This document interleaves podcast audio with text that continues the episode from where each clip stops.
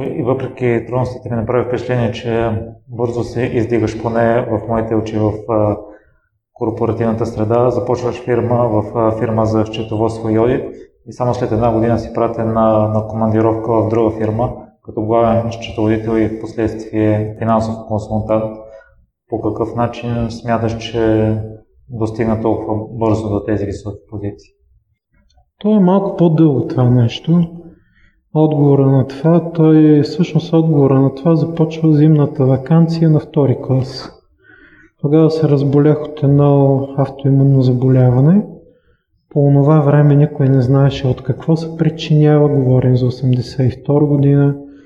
Никой не знаеше от какво се причинява, как се развива. В България по това време се разболяваха горе-долу при 100 000 ръждаемост. Горе-долу веднъж на 10-20 години имаше дете, което се разболява от тая болест. Див социализъм, което означава абсолютно никаква обмяна на знание с западните държави, за да може да се съберат наблюденията и да, се, да има по, по-голяма база за научни изводи.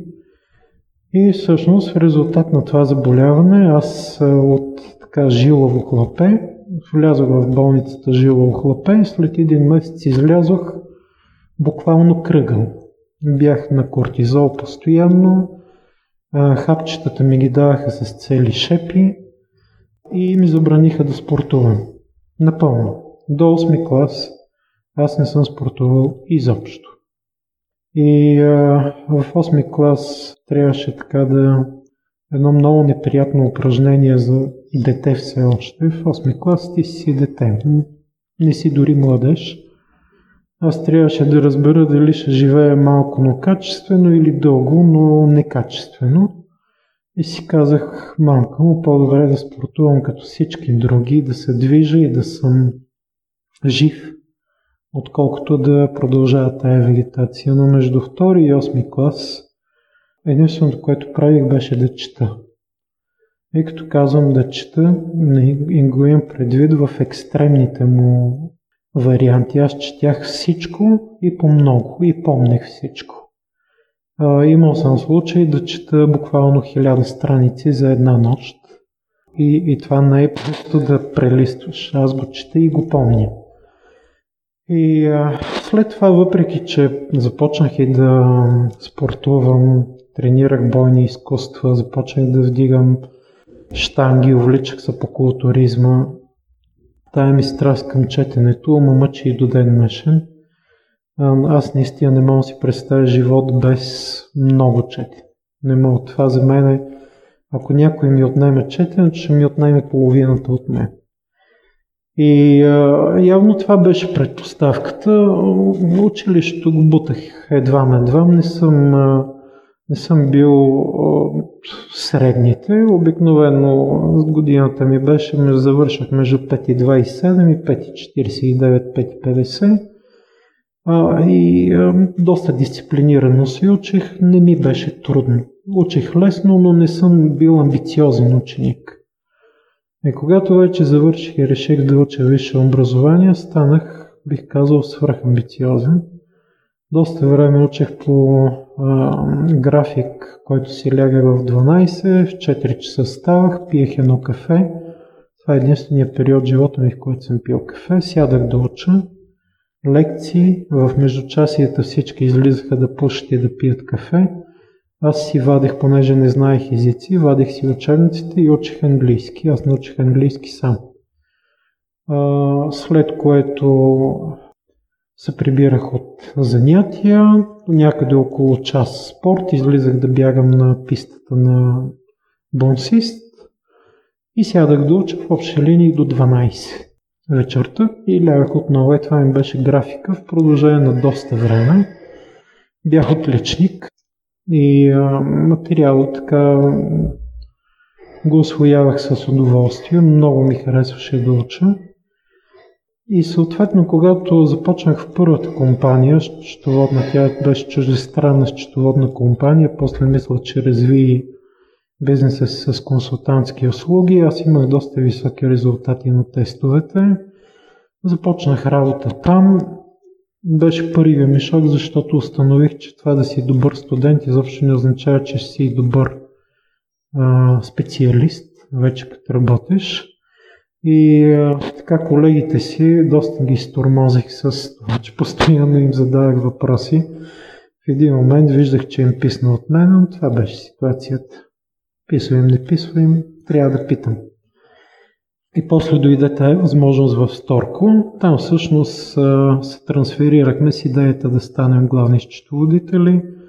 След няколко месечен период станахме заедно с приятелката ми Ваня главни счетоводители. После започнах да изпълнявам и функции на финансов директор, макар че нали, никога не съм бил официално назначен за финансов директор. И 2001 година напуснахме. Предприятието, за съжаление, не вървеше добре. А, прибрахме се в София. Ние не сме планирали да живеем в Плевен по принцип. Те се прибрахме в София и заедно с партньора ми Елвин направихме първата компания Jet Finance. Там работих нечовешки много. Като казвам нечовешки, имам предвид Работих 7 дни седмично от 7 сутринта до 7, 8, 9, 10, 12 вечерта. С а, приятелката ми се разделихме, защото тя не ме виждаше, беше забравила как изглеждам. И всъщност аз започнах да си взимам един неработен ден, чак когато се запознахме с съпругата ми Ива. 2004 година, ако не се лъжа, пета там някъде – аз си дадох сметка, че ако нямам един почивен ден в седмицата, няма как да създам нова качествена връзка. Започнах да почивам в неделя, после започнах да си взимам някоя и друга събота, но а, целият този ресурс, когато го вкараш в действие, времеви ресурс, а, интелектуален ресурс, предприемчивост, той носи резултати много голямо влияние имаше това, че майка ми никога не ми е казвала какво да прави. Никога. Тя ни беше оставила, някои могат да кажат на самотек, тя ни съветваше, казваше ни какво е добре за нас и какво не, но не ни е висяла на главата, аз имам двама братя, не ни е висяла на главата да ни дава насока в живота. Ние си взимахме решенията сами, падахме на колена, изправяхме се и си продължавахме. Така че комбинацията от тая самостоятелност, от това, че заради имунното заболяване прехвърлих огромен обем литература и ми е останал много високата скорост на четене и на разбиране на материала, след което свръх амбициозността в университета, след което големия късмет да започна в добра компания, първата ми работа – това си беше на голяма степен късмет. Аз нямах кой знае какви заслуги, че на тая възможност почука на вратата. А, после в Сторко там съм работил страшно много. Повечето пъти всъщност аз си тръгвах последен в завода.